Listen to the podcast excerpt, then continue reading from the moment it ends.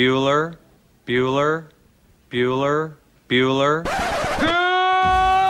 Good morning. Tip tip of the cap to tip of the tip. Be, cat just the cat just Cats. Cats- Tip. cats- The cat's tip. tip of the cap. Terry Wilson. He's going to throw. Conrad! Touchdown, Kentucky! Touchdown! Kentucky! Victory! Kentucky! Like give your fans what they want, you dinguses. She probably smokes marijuana. Bad, bad girl. They, Rubbish. There's buggers over here. Back outside. This is the point where he always hits it. Oh! Aaron Harrison beyond belief. We did it. We beat those British We beat the British. Suck it, Cornwallis. 10 kids. You're basically pregnant for 20 years. Pregnant or breastfeeding. Just wild. Like that sounds exhausting. Potheads. What an adorable, what an adorable bunch of people. Woodson from the gun. Play fake. Step it up. He's throwing deep down the near sideline. He's got Johnson. 20, 10, 5, touchdown! Kentucky! Jesus, Rash, get it together. Yeah, It's game day. Come on. Welcome to Kentucky Roll Call with Walker and Roush.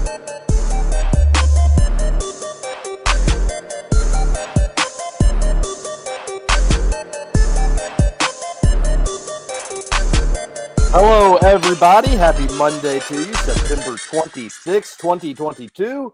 You're listening to Kentucky Roll Call here on Ooh, Radio, 96.1 FM, 1450 AM. TJ Walker and Nick Roush and Justin Kalen on your Monday morning. Hope you're having a great start to your week. Nick Roush, how are you? A little slow moving this morning, but hey, it's Monday, baby. That's how that's how it happens. But we're up and at 'em, ready to uh ready to talk a whole ball. Yeah, that's we, we certainly are. We're excited to do it, and we appreciate you listening along. Our producer, A plus all around, Justin Kalen. Justin, how are you? I'm good. It's uh I, I made it through the long weekend, so I'm back for another week of Kentucky Roll Call. Excited to be back on the radio as opposed to moving heavy boxes. Oh, so this is really what I'm looking forward on today's show. Justin, give us the verdict. Did you make only one trip in your move? Of course. Is isn't that what I said I was gonna do? If that's what I say, that's what I'm gonna do. Yeah, I'm, we made one trip. We actually got we loaded up at the apartment, got offloaded at the house in an hour and 45 minutes. How about that? Well, you're acting like it was so tough. It sounds like it was pretty easy. It was a lot easier than it could have been. Yeah. We we had I think seven helpers or or six others besides me and my roommate. So it, it went really smooth. Well, no wonder you only needed one trip if you had But- seven people. But I did go to the house, drop all the stuff in the living room, and then go golf. So that that actually did happen. We're still trying to sort through where everything belongs. It may be a month or two before that all gets ironed out. But yeah, exci- excited to be in the house, have a yard. I got to mow grass yesterday, uh, so I- I'm pretty happy. Wow, you got to mow grass. It's exciting. That's big time. You're moving on up, Scoots. Everybody's on up. favorite, everybody's favorite thing to do, mow the lawn. Well, that's that's exciting. So your your Saturday went as well as you were anticipating. Absolutely, yeah. Well, that's good Too- to hear. little bud. little too many kids at the birthday party I went to, but uh, yeah, it was, it was a good weekend. Uh, Wait, there were kids at a kid's birthday party. Well, so I thought there was going to be Oh like I don't know goodness. s- six or seven. No, there was like twelve. It was, it was just too many. Hmm, I'm out, out on the kids. It's a kid's birthday party. yeah, So, you know, probably gonna see kids at the kid's birthday party. Yeah, Yeah. I didn't. I didn't think that one through. Yeah.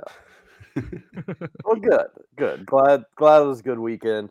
The Cats get a win. They are four and zero. We have an exciting day of the NFL yesterday, which was, uh, I, goodness gracious, that that red zone witching hour in the one o'clock segment was it, it really is the best. Were you watching by chance? Oh yeah, yeah, and that was the. Of course, the craziest thing of them all just happened. Like I, I walked away when the Bills didn't uh, convert that fourth and goal, and so I walked upstairs. We, I was actually getting ready to take Duke to go to a friend so we could watch football and they could play, and uh, so I go upstairs to like grab his shoes or something. I come down and I'm like, wait, the Bills have the ball back, and more points. But what, what what happened here? And in that short amount of time, I missed the butt punt. Like, ha- come on, like that. What a perfect, perfect witching hour that you even got a butt punt thrown in there, which is absolute chaos in the NFL. It, like it really is when the NFL, when those one o'clock games, when you have a day like yesterday, which probably happens, I don't know, uh, anywhere from six to ten times during an NFL season. So point is, it's not it's not all that unusual to have all the games kind of come down to the wire and have the exciting finishes that you had yesterday throughout the NFL season. It really is just the best drama on TV, better than Big Brother and The Challenge and all those fun reality shows.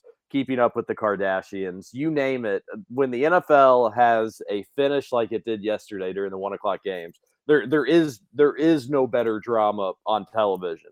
And like yes, March Madness, you can have moments like that, but it, it's it's much more rare in, in March when you have like three games, four games finishing at the same time, and all of them are bonkers. It can happen in March Madness, and when it does, we all go crazy. But it's a little less rare. Maybe you have two games finishing around the same time that are really exciting the NFL yesterday, I don't know. I need to pull up my ESPN app and see the scores, but it seemed like it was like four or five different games, and it was just game winning or game clinching play here. Okay, now we need to go down to Miami. Here's craziness going on here. Okay, now we need to flip it back to Detroit or I guess Minnesota. We got craziness going on here. It was just uh, the the Titans game had an exciting finish. The Colts game has an exciting finish. Like I mentioned, the Vikings did. Um, Bears and Texans. Bears and Texans had a, a wild. Surprisingly. Yeah, I mean the Saints even had like a final chance, but that one wasn't as exciting as the other ones. And all these are happening at the same time. And Scott Hanson in the red zone center is just going nuts, having to figure out which games to go to, doing the double boxes. As Roush mentioned, you had the butt punt, which was great. Initially, when the butt punt happened, it just looked like the kicker just kicked the ball backwards. Like he didn't have enough room and he miskicked it. and there was like one angle where it actually looked like that. And, and Scott Hanson was like, what? He just kicked the ball backwards. And then finally they got another angle. And he was like, it's a butt punt, which made it even more hilarious. But you just, no wonder the NFL just prints money because you, you can't get better entertainment than what went on yesterday at one o'clock. And then the, the four o'clock games were pretty good. The the Packers Bucs game was just yeah. a defensive slugfest, but still an exciting finish. Uh, they were a little uglier the four o'clock games, but still some exciting finishes there. Falcons Seahawks, uh, one of my one of my bigger betting losses of the weekend. It is funny how the day progressively got worse, and then I I, I admittedly just passed out um, early. Didn't watch any of the uh, the Sunday night football except for maybe I don't know like inside the two minute warning before. You didn't miss much. Yeah. Uh, shout out though uh, to just you. You know how everybody has that one really obnoxious friend. Well, uh, he I think he said he was going to kill himself if he lost to me in fantasy, and I won by 0.22 points because he had Ooh. all of his. The 49ers are his favorite team, and he had just a whole lineup of them, and they lost. Ooh, what a loser! oh gosh. Oh, imagine being a 49ers fan. Oh, Jimmy G ran out of the end zone. I didn't see. I also went to he bed. Pulled, early. he pulled Orlovsky. it was a it was a big TV night, and secondly, I was just exhausted and pooped, so I went to bed early. Saw the saw the score of it though, and sheesh, what a what a ugly ugly game. But fun weekend of football on the NFL level. It was also crazy in college world as well, and we will talk about that. Uh, but anything you want to talk about, you text it on into the Thornton's text line and stop in at Thornton's to get your week started right. 502 414 1450. We love Thornton's. You will as well. Uh, all right. Cats move to 4 0.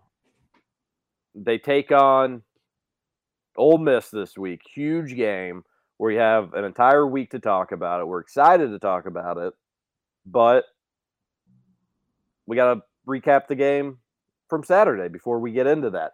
And Roush, not not a pretty performance from the Cats. Uh, no, no, wasn't uh, wasn't the most beautiful. Northern Illinois did a really good job of uglying up the game, um, and they did something that we haven't seen much this year. They they they they put Kentucky's defense on its heels uh, through the run game. I don't know what it was. I think we're just at the point now. You just need Kentucky to defer. You need to go. You need to let, um, or no, no, the other way around. Excuse me. You need to let the offense get on the field first, just so the defense can like look, be like, oh, okay, there's football being played. We got to bring our A game because they were they were just a little out of it at first, a little little sleepy. I don't know what it was. And Northern Illinois wasn't doing much crazy, although they were using uh sort of two quarterback system, right? They um they they they had the Rocky Lombardi did not play, so they also used the guy uh, Justin Lynch came and subbed in for their regular backup as a running option, and he didn't like bust big plays, but they just got a lot of aggravating yards on that first drive, and it took up seven minutes, took up a lot of time.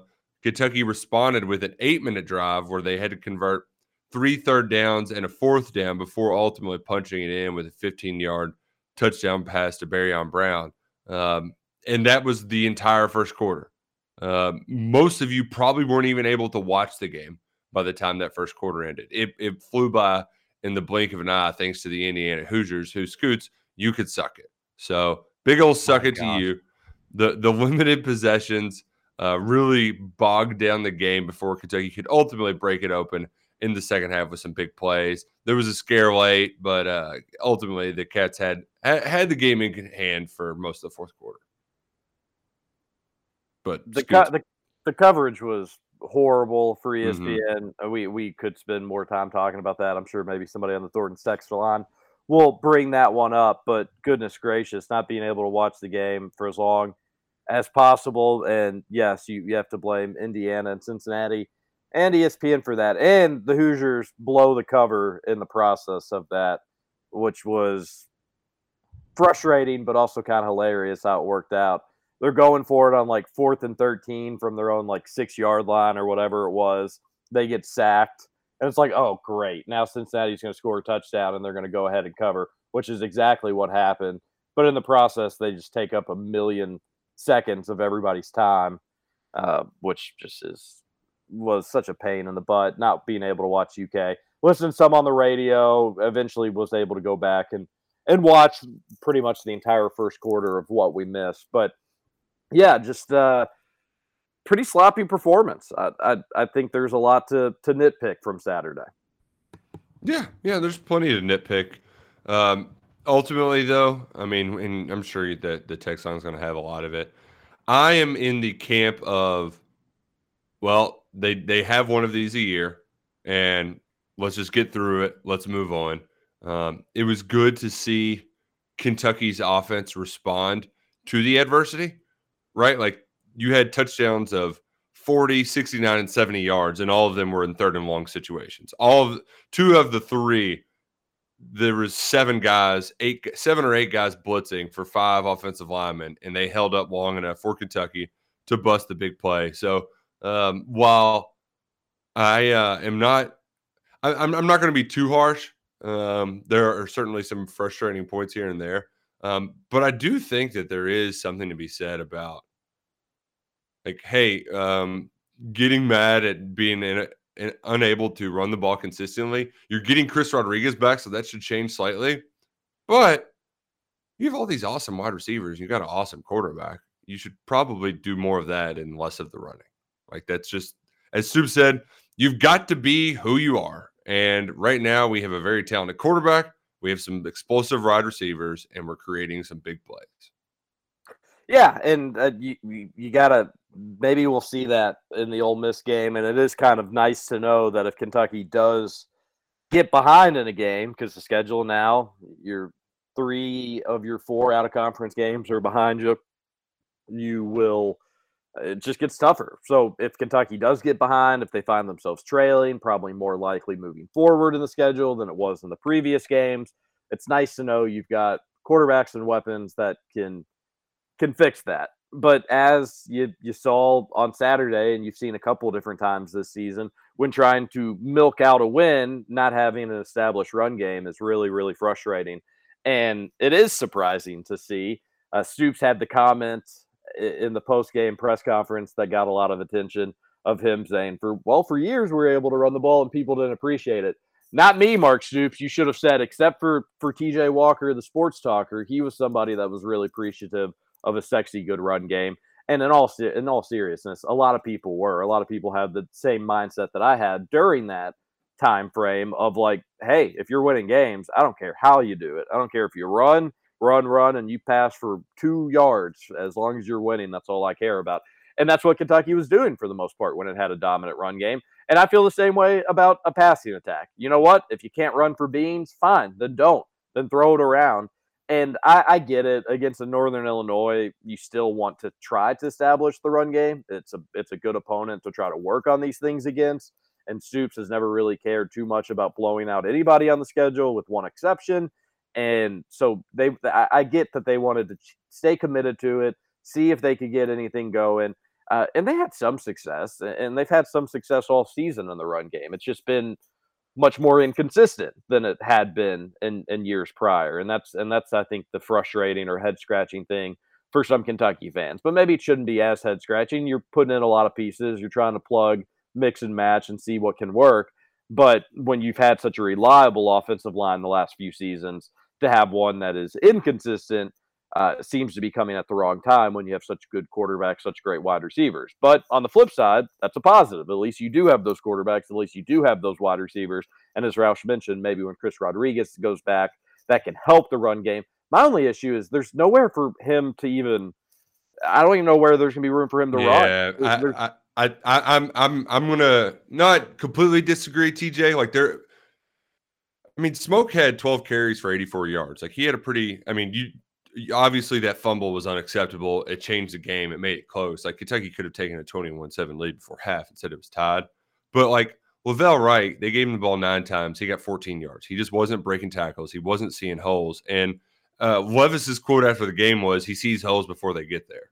On Rodriguez, and that's a lot of what it is. Is like seeing the cutbacks. Like I can, the the the multiple blocking schemes that they use. Pin and pull is has been the most effective so far um, where you're you're you're moving guys around, right? You've got guards pulling as lead blockers, but there's times too when they're running just their regular outside zone where it's like I, I feel like I can see it, but they can't right now. Now, granted, I'm at a much different angle than than what they're looking at. I I do think that ultimately I, I'm just I've just reached the conclusion on this team that once they get Rodriguez back, they can run it more effectively but it's going to be running to set up the pass. Like the the strength of this team is in the passing game. It's in those talented young wide receivers. Which if Dane Key hauls in that one touchdown, I mean, my God, like they would have been the the amount of awesome touchdown catches. It that that would just be the highlight reel for the season. It's just one awesome touchdown catch after another. Um, but the running game, I, I think, is just going to be a, it's just going to be a part of what they do and not define what they do and that's fine. But uh, I mean, you can't. There were, like I said, it was inconsistent offensive line, but far too many times the running back is getting met behind the line of scrimmage by either his own blockers getting pushed into him or uh, it, it, there's not a lot of places to run. Sometimes there are, and it's nice. And again, uh, against Northern Illinois, you should think consistently there should almost 90% of run plays be places to run. Um, so you beef up the opponent, on the defensive line. It doesn't make me more optimistic about what the offensive line's doing. But I will say, at a minimum, even if there's not places to run, or if there are, then sure, Chris Rodriguez, I think, is going to be better at finding him. He can still at least fall forward. He's, he's much better at getting momentum, um, getting those legs churning, so he can at least fall forward for three or four yards. And sometimes that can be okay. Set up a second and six, a second and five, gives you a few, a few more yeah. options there. And I'm excited to see if he's able to do that or not. I just don't think it's a guarantee. You get Chris Rodriguez back, boom, the running game's gonna gonna gonna be fixed. I, I'm I, I'll need to see it to believe it. Okay, well, let's go back and watch the Citrus Bowl last year because offensive line was pretty bad, right? They gave up. Uh, they kind of kind of progressively got worse as the game was going on. Yeah, it, it, wasn't great play. He still averaged five and a half yards of carries, 20 carries, 107 yards. And the last touchdown in particular, I mean, he was getting tackled four yards behind the line of scrimmage just makes one dude like throws him down and then goes runs 10 yards into the end zone for a touchdown. Like that's not every time, but I think that I, like I, I really do. I, I'm I'm of the belief now that like a lot of this stuff is just having an awesome running back that can move people to the ground because Smoke has Smoke's done about what you need him to do in this situation, right? Like he he he's been moving the ball forward. Uh, he's had a couple of, of bigger runs. He had that 27 yarder that was pretty nice, and Mhm. hell, before the fumble, he was about 12 yards down the field. So he, he's done some nice things as that second back, but they need to have that guy that's just making that's getting past that first tackler because that's that that's really like uh there was one play in particular too. I think it was La'Vell Wright's longest run of the day. He actually did have a nice hole, but one guy grabs onto his foot and he's just not able to get through that. And if he gets through that, it's a 15, 20 yard gain. Instead, he just can't lift his legs out of there and he's brought down after five yards. So there's there, there there's I think a lot to uh to get excited about just with Rodriguez returning where like if you're gonna I, I'll happily hop on the hype train of just like toot toot get out of Rodriguez's way. Like it's the the offense is going to look much better with him in it this Saturday.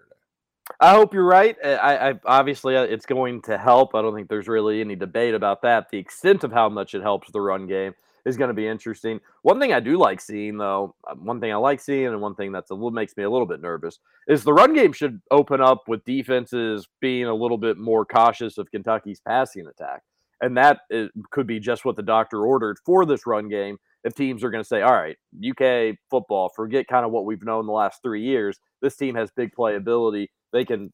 They have a quarterback that can take the top of uh, off a defense, and they have enough big play receivers where if we miss one tackle, that they could be gone because now you have large enough sample size to know that about a few different guys on Kentucky's roster.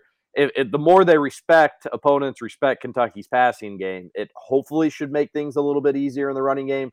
Now that being said, you're seeing teams take a different approach. It's a stat we talked about last week before the Northern Illinois game. And Northern Illinois said, hey, we're going to follow that same blueprint. Teams are coming after Will Levis, which is a bold strategy. You feel like you've, you've got some vulnerabilities on the offensive line. Let's go attack them.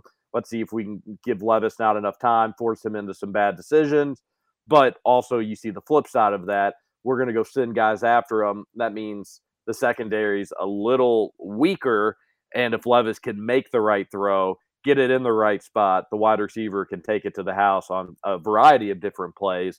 So that's going to be interesting to see if, the, and, and that's kind of been this what most teams have done this season. What Northern Illinois did, uh, blitzing, they were able to get what was it, five sacks and I think four tackles for loss. They could be flipped, but uh, far too many for a MAC team to come into an SEC's house and do that. But it's what teams are going to do. They're going to come after Will Levis. Hopefully, UK's passing attack will eventually let the teams realize maybe that's not the recipe. But but maybe that's just going to be what teams are going to do, and Kentucky's got to live with it. I don't know. They've shown that it can work, and they've also taken some sacks as well. Roush, what do you think about teams having a defensive philosophy of of aggressiveness coming after the quarterback? Love it. Keep on doing it. And then Kentucky's going to pop big plays. It's the way you should play Kentucky, right? Um, I mean, but you're you are playing with fire. Um, and the, it, it, Florida did as much, and eventually, like they the, the, the like that was what ended up. They played aggressively early on. Kentucky hits a big play with Dane Key, and then they couldn't do it anymore. And when you start playing better teams like Northern Illinois, it's a little bit different. They've got nothing to lose. They're a MAC school. Like you might as well sell out. Um, but eventually, like if you're down at Ole Miss and Kentucky's already hit one big play, you can't. If you keep selling out, then they're just you're going to get burnt again, again, and again. So it's the smart way to go until you can't do it anymore. Um, and, and I think that's what we're going to see for much of the future, TJ. Yeah, and I, the offensive coordinators and UK's coaches, they're going to be a hell of a lot more prepared for it than just me being a little radio goober talking about it. And that's good. So they'll be ready for it, but it's just something that they've got to be prepared for. On the offensive line, you're just going to have to keep asking them to step up, hope that they keep improving. And again, as I mentioned, and as Roush has mentioned, there were plenty of things. There were plenty of good moments. There were plenty of things to like. It's just that was the thing I think that was most frustrating in in Saturday's game. Just far too many inconsistent moments. Uh, when the good was good, it was fun to watch, and you can see why UK is a top ten team. Just far too many. Like, all right, guys, if you- eh, eh, lack of focus, maybe a little bit of effort potentially. But Roush, they were up 17 with five minutes left. It looked a lot more like what I think a lot Well- of people were expecting anticipating. And then they And called the blitz. That It- they, they went aggressive. They freaking rocked that quarterback, but it was like a half second late and 60 yard t- gain. You know, now they're in the red zone and they end up, I think that was the touchdown drive they had, hmm which that was such a bogus holding call on Zion Childress, right? On fourth That and goal. yeah, that That dude really- fell down and the ref was just like, okay. I mean, he was blocked. He couldn't even see Childress. like, like- hardly even fell down too. I mean, it was it was minimal contact on a passing play. I'd say 99% of pass plays have or probably 96%, just pulling a number out of my butt, uh, have more contact than that one. And hell, the the play uh, what was it on like the two-point conversion had significantly more contact on it and and no flag. But yeah, that that was that was terrible. But it was it was a 17 point game with five minutes left, and you could tell Kentucky just kind of was moving on to the next week, not wanting people to get hurt. And you think you could be all right doing that against a MAC team, but credit to Northern Illinois, they kept fighting, made some big plays, made some big plays late, and made that game uh, a little bit more interesting than it should have been. I never felt like Kentucky was going to lose. Obviously, that onside kick, just like anybody else, I was I was eagerly Oh, I guess man. eager is not the right word, anxiously awaiting just to make sure. Uh, the kick was about as good as you can do an onside kick. It kick. really was. And Kentucky was fortunate to be able to be on it. Both my teams having to survive onside kicks this past weekend. Uh, a co- like you, you, you, you rather be on the team that need that just needs to recover the onside kick, not the kicking team in that situation. There's just But so much still- to lose. it, yeah, it's still just so scary because you just never know. You never know where the ball is going to bounce. You just basically have people 10 yards away from other people running at full speed just to nail and try to drill folks. Uh, it's it's exciting. It's a it's a real man's play there in the game of football, the onside kick. And both my teams did survive them, thankfully. Uh, and the Cats went on to to get a win, probably a little closer than people would have liked. But again, they five minutes left. They did what they were supposed to do, and then they just took their foot off the gas. I still got some questions about the offensive line. Roush is telling us maybe don't worry about it as much, and I like that optimism. And now you you look forward to one of the bigger games in the Mark Stoops era. I think you can, you can make a case for. It's absolutely colossal. Still looking for his first SEC West road win, and he's going to get a good chance to do it, and probably a uh, uh, one of the more highly attended UK road games in the Mark Stoops era, especially conference games. UK fans show up in big numbers in the Louisville game, but um, yeah, you know, and not my not my favorite UK football win this past weekend over Northern Illinois, but Yeah. whatever. You, you Well, took you, you got it. You got out of there relatively healthy too. And this joins the long list of games. I mean, Eastern Michigan, they needed an interception in the end zone back in, I want to say 2017 to get out of that one. UT Chattanooga last year. Like these games happen under Mark Stoops. You survive, you move on to the next one. You you you worry about it in the moment, but from a 10,000 foot perspective, right? When we look back on the season, we're not going to think about this Northern Illinois game a ton. Um, in the month of September, you went undefeated, right? You did what you had to do. Kentucky has a chance. Just bear with me for a minute. Kentucky could be hosting its first SEC opponent at home with two top 25 wins on the road already on its slate. Like the Cats are a top 10 team right now. They're ranked seventh, the highest they've ranked since 77. And they went undefeated without their second or third best player on the roster for that entire four game stretch. All, all in all, things are going according to plan. Uh, when you look at your preseason script, right there, there's there's Will Levis is taking steps in the right direction. We knew that the biggest question marks would be on the offensive line. That's been the case. Uh, I'm not going to put every sack on the offensive line, but you have to put a good amount of them, right? Like there was one drive in particular too where they were really bad against Northern Illinois. I mean, it was just like one play after another. There's just one dude who's just stinking it up. But sometimes it's on Will Levis as well. They're all learning together. But throughout the first four weeks, um, you've you've played about as well as you could have expected. You got your kind of defensive uh, mis miscues, your your your sloppy defensive game out of the way. And I, I think going into this Ole Miss game, uh, there, there's a lot of reasons to be optimistic. There's a lot of reasons to be excited. They they might be without their two top running backs um, uh, Zach Evans didn't the TCU transfer did not play in the second half. Um, their quarterbacks, I mean, they they struggled quite a bit as well uh, against in an eight point win against Tulsa, who just beat Northern Illinois by a field goal two weeks ago. So um, all in all, month of September, not too shabby, not too shabby at all. You, things are going according to plan for the Kentucky football team in 2022. Yeah, and I and I think most people can keep that in perspective. It's a amazing position to be in. People wouldn't change it for anything in the world, but I, I think it's a good thing to not be totally satisfied and to be able to get a win and still say, "Hey, I've got some concerns about this," because I think people just realize what's at stake for this season. Every game on the uh, on the schedule, winnable. The Georgia one looks obviously tough. I always bring that up, but you know they struggled with Kent State. It happens. Teams have games like this, and I don't I don't blame the fans that are critiquing, but I I, I think the I think the majority of them are doing it the right way of saying like, hey, appreciative mm-hmm. for where things are, but this worries me. But I hope this is better yeah. because if you just keep improving, you keep getting better, and you do the things we think this team can do. Uh, you are. You're talking about a New Year's Six game. You're talking about probably knocking on the door to the college football playoffs. So I, I, I think the the people that are quote unquote worried or quote unquote complaining, I think their heart's in the right place just because they realize that that history's on the line this season. And you can make some more of it on Saturday. You can make a lot more of it on Saturday. Noon kickoff on ESPN. Um, I don't think you're going to be kicked off uh, to the app for this one. We might get a little delayed by college game day though. That that that was running long again this Saturday. Oh yeah, it um, just show the kickoff's the always like twelve oh nine. You know, it's not. Yeah, right just show it though. Like whatever you do, just show it. Don't no no fuss, nothing goofy. No, just show us the games, ESPN.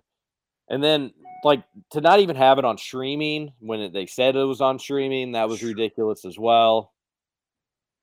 we're going, we're going backwards, Roush, in the world of television for like the the 13th time in their last 15 games. It seems like U of L football is impossible to watch on streaming. It's the ACC network.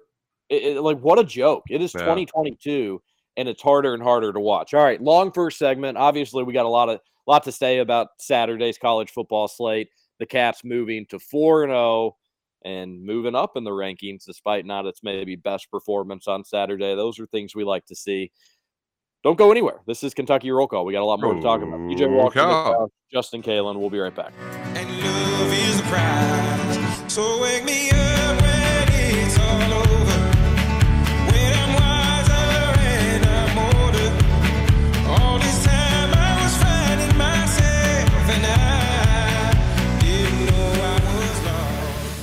Kentucky Roll Call with Walker and Roush. Oh, this your wife? Oh, a lovely lady. Hey, baby, you're all right. You must have been something before electricity, huh? Rolling me down the highway, rolling me down the highway, moving ahead till life won't pass me by.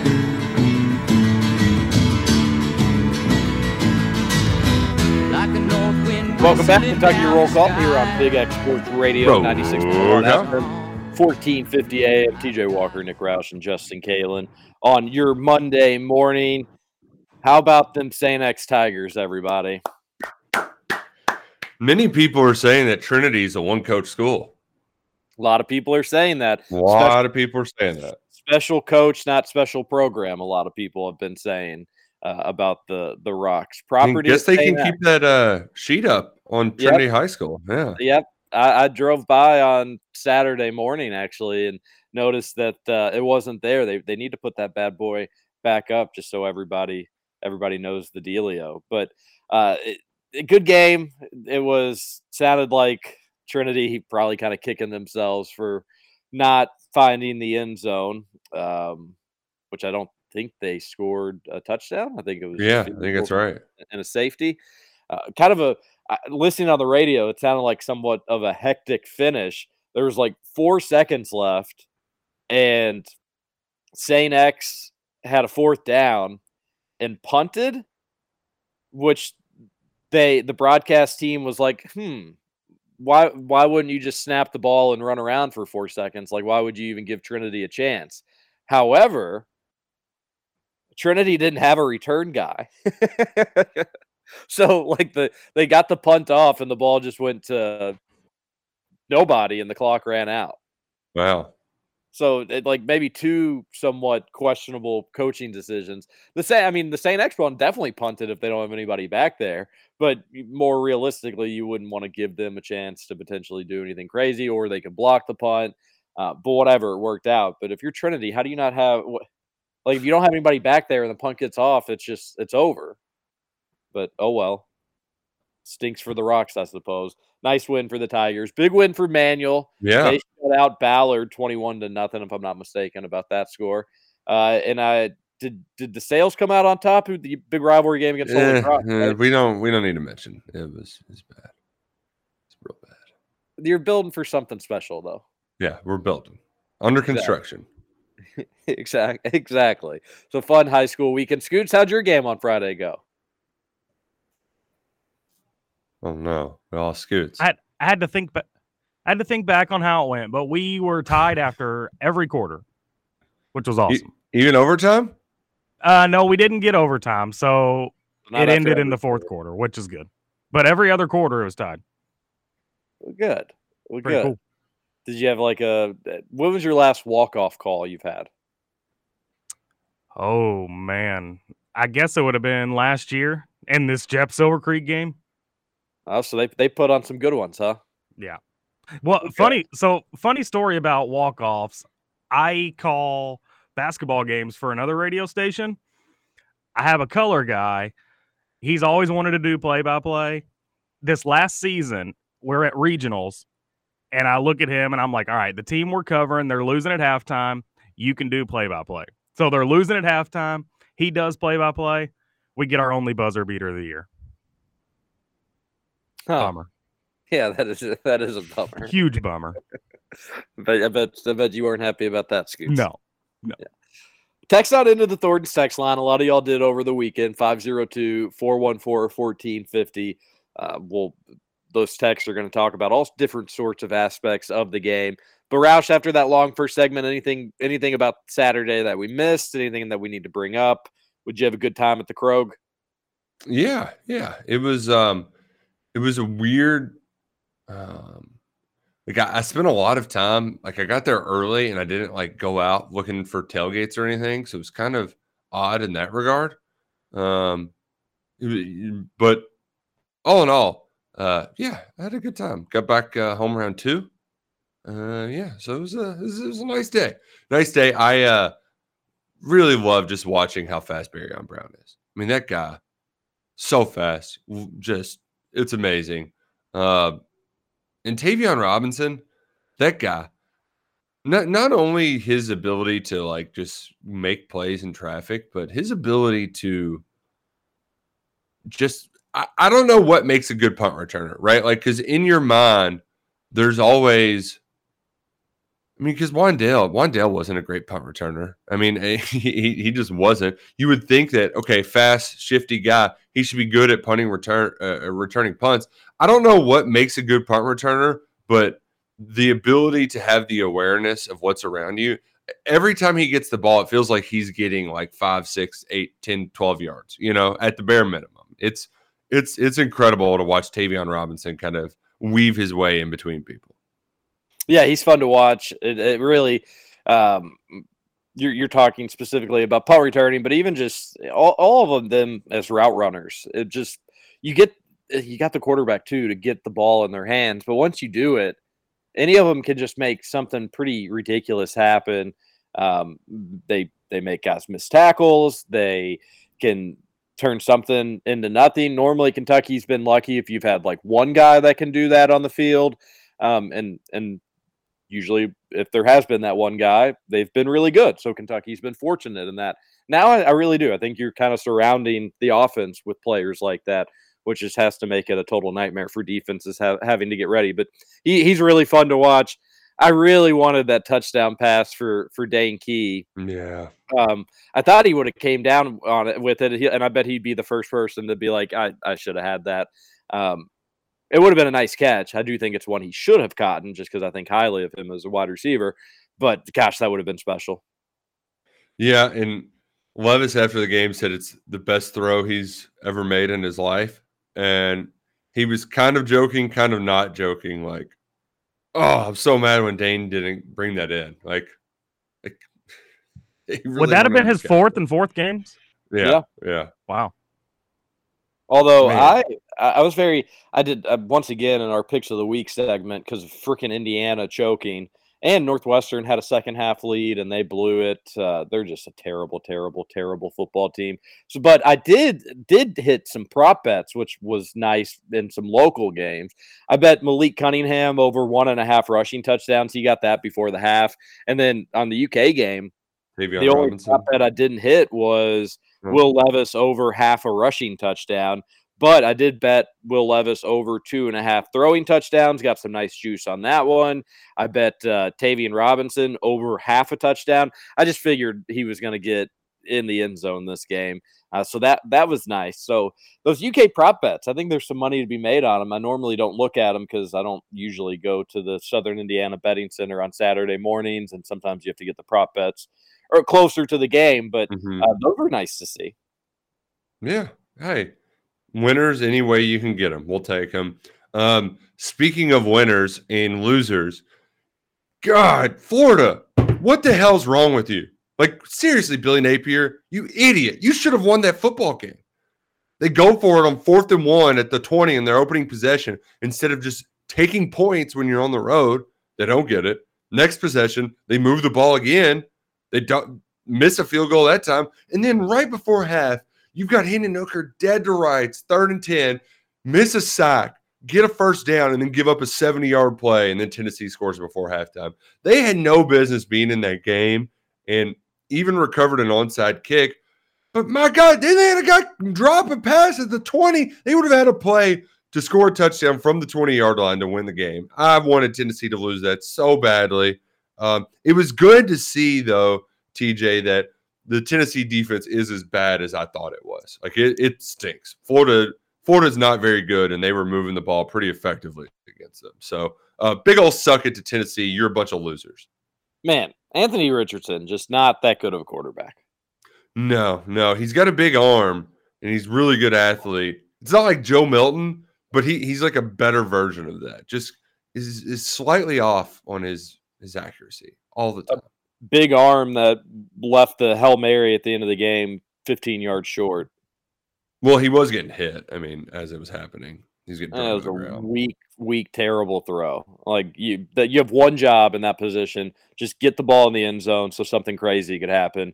And that ball ended up like it. I mean, it probably closer than the 15, but it seemed like it was like the 15 yard line. It was terrible. Yeah, it wasn't very good. Um, oh man, Yeah, I like- wanted them to lose so bad.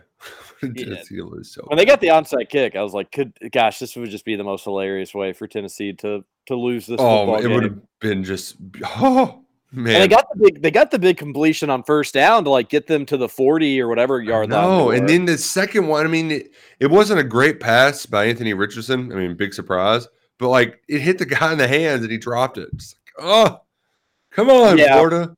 Yeah, the, the Gators come up short, and uh, I, I th- there was times in that game I thought Tennessee was going to maybe run away with it, and it was going to be a blowout. Credit to Florida for kind of hanging in there, um, but also I think Tennessee's got some flaws as well, and that's why again you look at Kentucky's schedule and you just think like, all right, uh, UK can they could win in Knoxville. They they could certainly lose that game as well, but they they could win in Knoxville. They can win again. They can win in Oxford. They can win uh, pretty much any any place that they're going to go this year, and that could make for an incredible season. Just they're just like a lot of teams, probably though. There's some things that we don't love about UK that we hope gets a little bit better, but in good company because there's very few, if any, teams that you just look across the country and say like they're totally dominant. Again, Georgia had a bad game. I still think they're really good.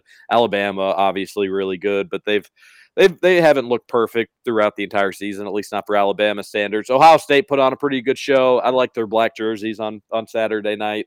Uh, they looked sharp and they looked really good. So I think those three teams kind of separate themselves from the pack, and then after that, and Michigan Maryland gave them some gifts, and they still struggled a little bit. Oh yeah, that that was at least a entertaining game. But Mhm. Maryland, if they just clean up those turnovers, they had some Yeah. brutal turnovers. Arkansas, I mean that the the the dumb turnovers near the goal line. Like, wh- what was KJ Jefferson doing? Where's he? Does he think he was going to jump five yards into the end zone? Like, he he does a lot of like I, I think he thinks that he's in a video game at times. He makes a lot of really kind of like silly mistakes. I think you just have to live with them because he can do so many good things as well. But yeah, that was bad. Oh, that was a bad you- decision. have you seen a doink like that before too? I mean that it like hit the flag on top of the goalpost. This is a that'd be a tough. That'd be that'd be tough. That'd be Shout tough. out to me for buying the point and covering that. mean, I that did was a- feel bad for that kicker. Oh, that that kicker That's though rough. wasn't as nearly as bad as the kicker in the Missouri Auburn game, which that game set football back a hundred years. Just fire them all. Just fire them all. That was horrific football. Game Missouri. Oh, I mean, it was just a masterclass in uh, undisciplined ineptitude. It was uh, so funny to watch. But I, Bruce Feldman had a report before the game that um, he had a that, that Auburn might pull the trigger on Bryan Harsin if he doesn't get this win over Missouri. And it's like, well, yeah, uh, uh, duh. Like they might, they could pull the trigger at any moment this entire year, Bruce. Uh, and they they probably should do it anyway because they didn't deserve to win that football game. Missouri's all conference kicker missed a 26. I mean, it was an extra point. Just hooked it to that that could have won the game. They go to overtime. Missouri picks off a pass. No, it's actually the ball hit the ground. So uh, Auburn, you get a chance to kick a field goal. They get the field goal. I mean, it missed so badly, but Missouri was most- offsides. One of the most hilarious misses in field goal history. It was so, was such so a bad kick. And I didn't like I didn't have the sound on, so I didn't hear that there was a flag. And I was like rushing to my phone to be like, "Oh my gosh, that was the most hilarious kick!" And then I looked up and realized that they were kicking again. I was like, "Oh, oh, what the hell happened?" But that was great. Yep, yep. So they get a second chance to kick another one, make it. Missouri gets the ball, and I don't know if it was the first or second play of overtime, but they're getting ready to run into the end zone. The guy goes to was he trying to switch hands? Was he trying to reach for the goal line? I don't know, but he fumbles it into the end zone. Auburn falls on it. Game over. Like, just they are the luckiest. Bryan Harsin to be to still have a job. It's it's an act of God that he's still there. Yeah, I, I thought like uh, that's pretty crazy to fire dude after 16 games. And I know he it, there's some behind the scenes stuff that if he was winning, nobody would care about. But since he's losing, people are making it a bigger deal than it probably actually is. But uh, 16 game, like, do these programs not realize the message that they're potentially sending to other coaches when they do stuff like this? And Auburn's really been no stranger to it. Uh, Nick Saban has just like completely and totally neutered the Auburn football program. And uh, Georgia Tech, are they moving on from their coach? Did I see that Yeah, Geoff Collins got fired um, after and- like four games? This Yeah, and he's at least been there longer. Uh, that that that whole thing has been odd because you know he was transitioning out of the triple option, and in order to do that, I mean you've got to change your personnel entirely. oh yeah, total rebuild. He actually was recruiting surprisingly well, but I, I mean just they, they they've been so bad on the field, like they've been just horrific. So the yeah, I thought the same thing. Like, you, it, it's, go- it was going to take some time to transition out of the triple option, but uh, But- they- but they- also, like, if you thought that you were going to fire him a month into the season, why didn't you just do it last year? But same thing with Herm Edwards. I mean, I'm, I'm wondering if buyout money, like how much that stuff plays into it. But all of these early season firings that are happening, a lot of it's like well, you, you knew what you were getting when you signed on to keep him around, especially with Herm. Like he's been caught cheating so many times. Like why, why, why didn't you just cut ties then? I, I, don't- I don't get it. I don't get it either. But uh, Meanwhile, Scott Satterfield still has a job. hey, big win for the Cards on Saturday. And that, and I know that it did change once they, um, once the game started. Like those noon kicks, they're always going to look bad at the time of kickoff. But that video that Paul Miles from 840 had was just, whew, not a lot of people at Cardinal Stadium. No, and it didn't really like fill in, all things considered. Uh, and they're just lucky that they didn't get Sunday's weather. It ended up clearing up by about like twelve thirty on Sunday, but it was right. If it would have been, if you would have switched swapped Sunday and Saturday's weather, it would have been even even worse. But yeah, that was that was that was not a good look. But Malik Cunningham, you put him up against a bad defense, he's going to put up some numbers. I can tell you that Mhm. much right now. He's done that his whole career. It's the good defenses that he has a little bit more trouble against. Uh, Shout right. out to the uh, offensive line coach that said, Oh yeah, they thought Florida was good. Like, dude, shut up. Like, yeah. you, you idiots. Maybe Like, don't get blown out by Syracuse and lose to Florida State. You're over here comparing yourself to Florida because you beat South Florida. Yeah, what a goober. All right, hour one done. Hour two, we're going to get into the text line, see what you all have to say about Saturday's game.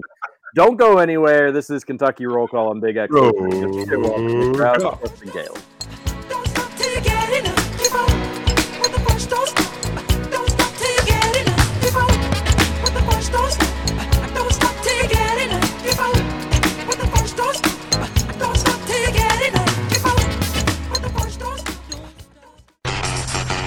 Over?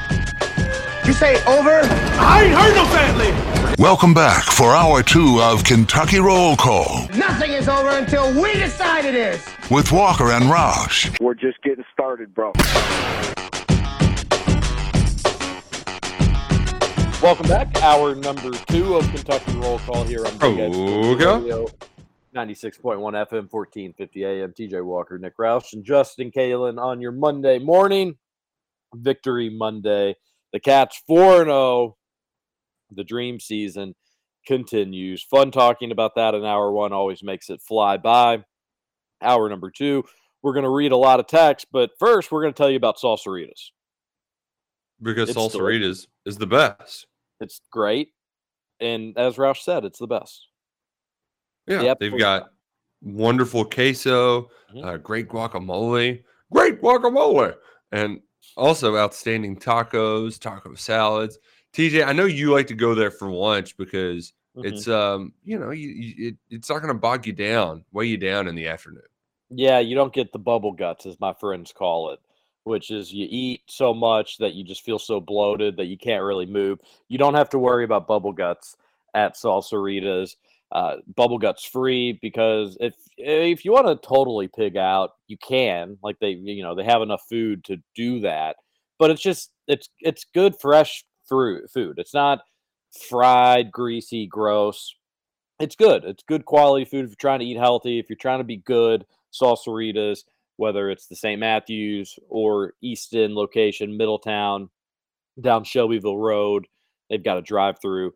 You can you, you can get a delicious, healthy, fresh quality meal at the Fresh Mexican Cantina. That is Salsaritas. Check them out. Download the app. It'll save you time and money today.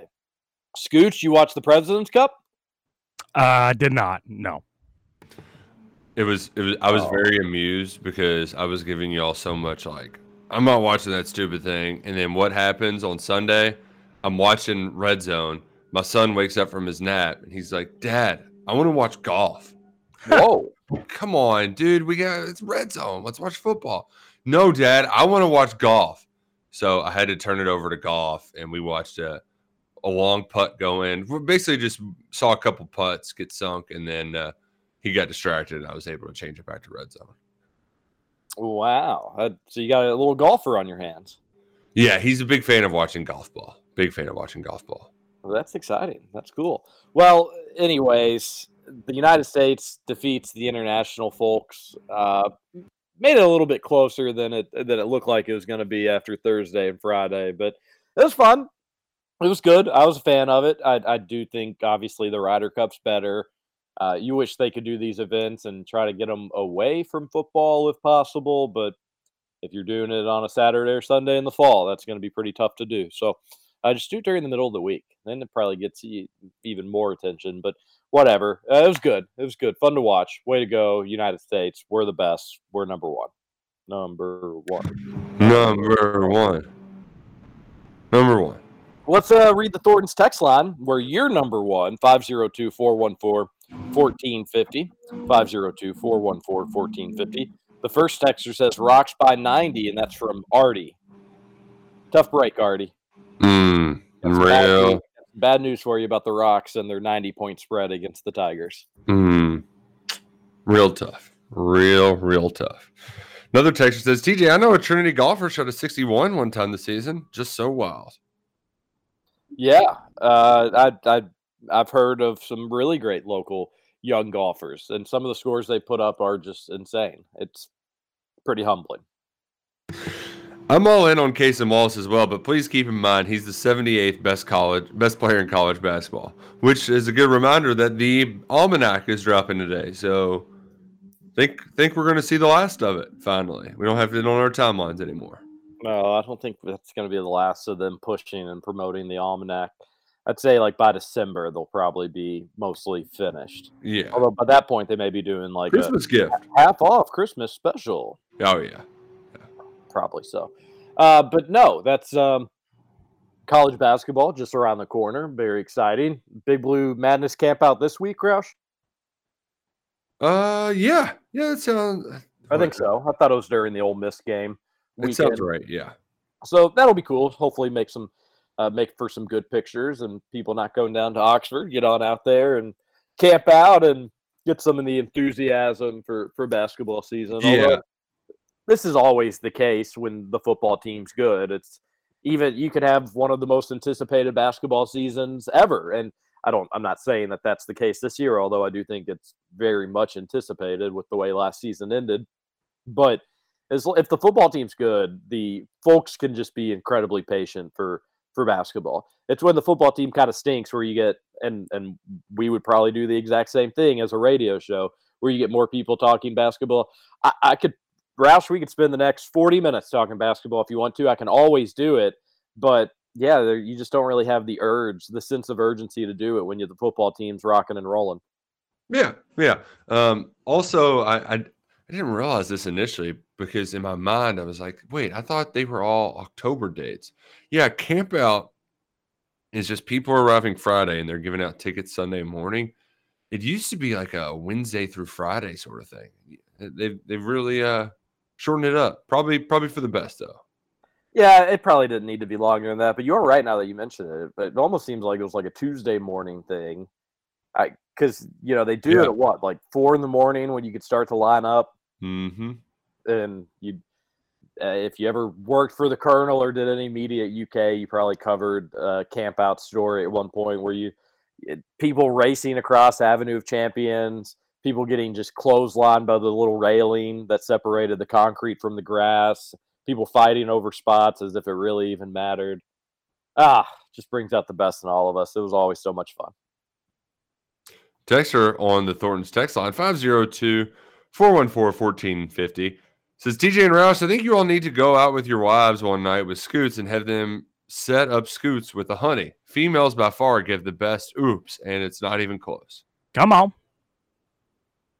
Yeah, but then we risk having Scoots around our own wives. See, that's that's where ooh. and knowing Scoot's history and his background, that's a dangerous game. You don't you don't bring the wolves into the sheep pen. Is what I mean say. that that's just straight smart. Mm-hmm. Thank you. Appreciate appreciate that. Uh, I, I don't know if my wife has a a single friend. A single friend. Wow. I'm trying to. I'm racking my brain. I yeah, don't I think. mean so. we're we're in our thirties. Like it's not a I can only think of like two single girls that I just know in general. There's not very many of them now. And knowing Scoot's type, neither one his type. I'm very picky. Yeah. Scoots well, likes, and that's like, why Scoots is who he is. Tall. I don't know any. I don't know any tall women that are single. Sorry. Ne- I need I need tall to raise my family height average. Yeah, yeah, you really do. A texter says, uh, "Roush sounds like on Twitter you're trying to divide the fan base with the Kentucky football and Kentucky basketball debacle." Man, people got really worked up on that a day after I tweeted the joke. So that was uh it was a fun day to log off Twitter. Yeah, people people weren't happy with you. Yeah. Huh. Well, there's also like you know, pe- people like to just be mad online. They just do. What would you say to the people that are saying you you were not joking? Uh, my favorite was the people that said I was clickbait when it was a CBS article, like that somebody else wrote, and I just was like, I thought it was hilarious that the entire premise of it was to, all right, let's go back in time and see how long it takes before we can figure out when the football team had a better winning percentage than the basketball team, and just for Kentucky, it was the last two years. That's uh Other schools, you had to go back like forty years. pe- people have kind of forgotten what clickbait actually is. It does exist. It is out there. But yeah, you just people need to be a little bit more aware about where uh where where it takes place. Yeah, I, I just I I don't care about the football basketball thing anymore. KSR is just trying to divide and blah blah blah blah blah. It's like, really? I did think about the the Stoops joke that he had at his press conference, and he was joking. I did think to myself, like, if Cal did that, there there would be pitchforks and people screaming about being talked down to again. But there's a double standard in the coaches, and I don't really care as long as both of them are winning and both of them are doing well. There's no issue, no issue to me. Uh, but yeah, that, that was good, good, clean family fun. A texter, oh, uh, it, we're, we're not done with it yet. Roush is a nice guy, I'm sure, but the dude is an all-time idiot and the UK version of Deputy uh, Doofus. Yeah, they also took a screen grab of like somebody who took they spent a lot of time on compiling records of Cal and Stoops, and it's like I'm I'm not we're not I, I just don't that's that's a lot of effort you took in there, texture, to acknowledge the fact that Calipari has won a lot more basketball games than Mark Stoops at Kentucky. Yeah, they were just pointing out their overall records, Cal's worst five seasons versus Stoops' best five seasons, and then their official rankings and whatnot. So, uh, again, just more stuff that most folks shouldn't care about, don't care about, and uh, consider me part of that group. Yeah, I'm I'm I'm very happy that Kentucky's ranked seventh in the AP poll. Yeah, I, I just I couldn't I couldn't really see other any either side of like the being just a UK basketball fan and not enjoying the run the football team's been on, or being a UK football fan first and just feeling like you have to always punch your own program because they may or may not get more spotlight than you. Just can't understand it from either side of it. I think you're all goobers involved, and um, this is going to be uh, maybe one of the best athletic years between the two sports ever. Uh, Everybody should be having a good time and enjoying it. But I you know, really thought too that like a month had passed. Like, can we can we not make those jokes? Yeah, I, I, I thought I thought we had already been to that point, but apparently for some people they're still very, very mad about it online. I guess they would see. I guess people were confused on like how was it a joke? Football school, like uh, just joking about the football school thing. Yeah, no, and I, I mean, I, I, even if it's not like, hey, look at the last two years, Kentucky Has been good at football. Has been a good, yeah, yeah. Who cares? People just get look looking for things to get worked up about. Yep. Um, another texter says Upshaw just looks lost. Couple of drops, missed blocking assignments. Doesn't seem very physical. What happened to this man? Man, that drop was really bad too. Mhm. Um, also saw like an Izayah Cummings tweet. He hasn't played much as of late, so not sure what's going on there. Yeah, he tweeted it like I don't know, very late Saturday morning, early Sunday morning. He says something along the lines of like "I love you, BBN," with like a crying face, a sad face, something like that. It was like a face that just had like a straight line drawn across it. Oh, so like a straight face. Yeah. Oh, Kyle Tucker dividing the fan base. It's T-shirt night for Kentucky's visit to Ole Miss football. Sc- like, Oh, oh. oh, yeah. Nope. Gotta. Yeah, the Cummings tweet was "I love you, BBN" with a blue heart, and then it was a, it was a kind of a, a, a slight frown face, slight, Slight frown. frown, okay. and that was at eleven thirteen p.m. on Saturday night. So, uh, probably maybe means he could be looking elsewhere or things aren't going great. But It is weird know. though. He he had he played so well last year and then moved to tight end, drops a touchdown pass in game one, and then has just seemingly not really played, not really been a part of the game plan. So I don't know if that'll change with Upshaw being out. I know a lot of it's just because Dingle has gotten more time, and Dingle has been he's been good. He's been blocking well, and maybe that's part of it. Is Cummings isn't blocking well enough, and now Kentucky also has receivers that are so good that you don't need to kind of play Cummings out there. So I don't know. I don't. That, that's uh, it's something certainly that we need to continue to monitor. But we did have more tight end drops. I think there was two tight end drops. One by Bates, one by Upshaw, uh, and that's that's not been the norm. And those were two of I think Levis only had five incomplete, six incomplete passes. So That's pretty good. Uh, pretty good game for Levis, and then with some of your incompletions, not your not your fault either. So mhm. uh, you you like to see that, like see him playing well going into to such a big game down in down in Ole Miss because I'm sure you're on the same page. This isn't a hot take by any stretch of the imagination, but Levis going to have to have a big game if Kentucky's gonna gonna win in Oxford. Not, maybe not even from like a statistic standpoint where he has to be over 300 yards, but he needs to be sharp, and whether with his legs or with his arm, he's gonna have to he's gonna have to play well. Uh, really love this text on the Thornton's text line. 502 414 1450 is the number. You send it in. We read it on air. Then you stop in at a Thornton's. You pick up a coffee, a fresh baked donut, and you have yourself a wonderful, wonderful day. We need to start sounding the alarm on recruiting. We get in a lot of battles with Michigan State, and Mel Tucker might start posting more pictures with sports cars to distract from the fact that his program would be Rutgers level without Kenneth Walker. Man, big ol' suck it to Mel Tucker. He got his ass kicked. Absolutely got his ass kicked by Minnesota. They lost, I, th- I want to say 34 to 7. It was an absolutely abomination.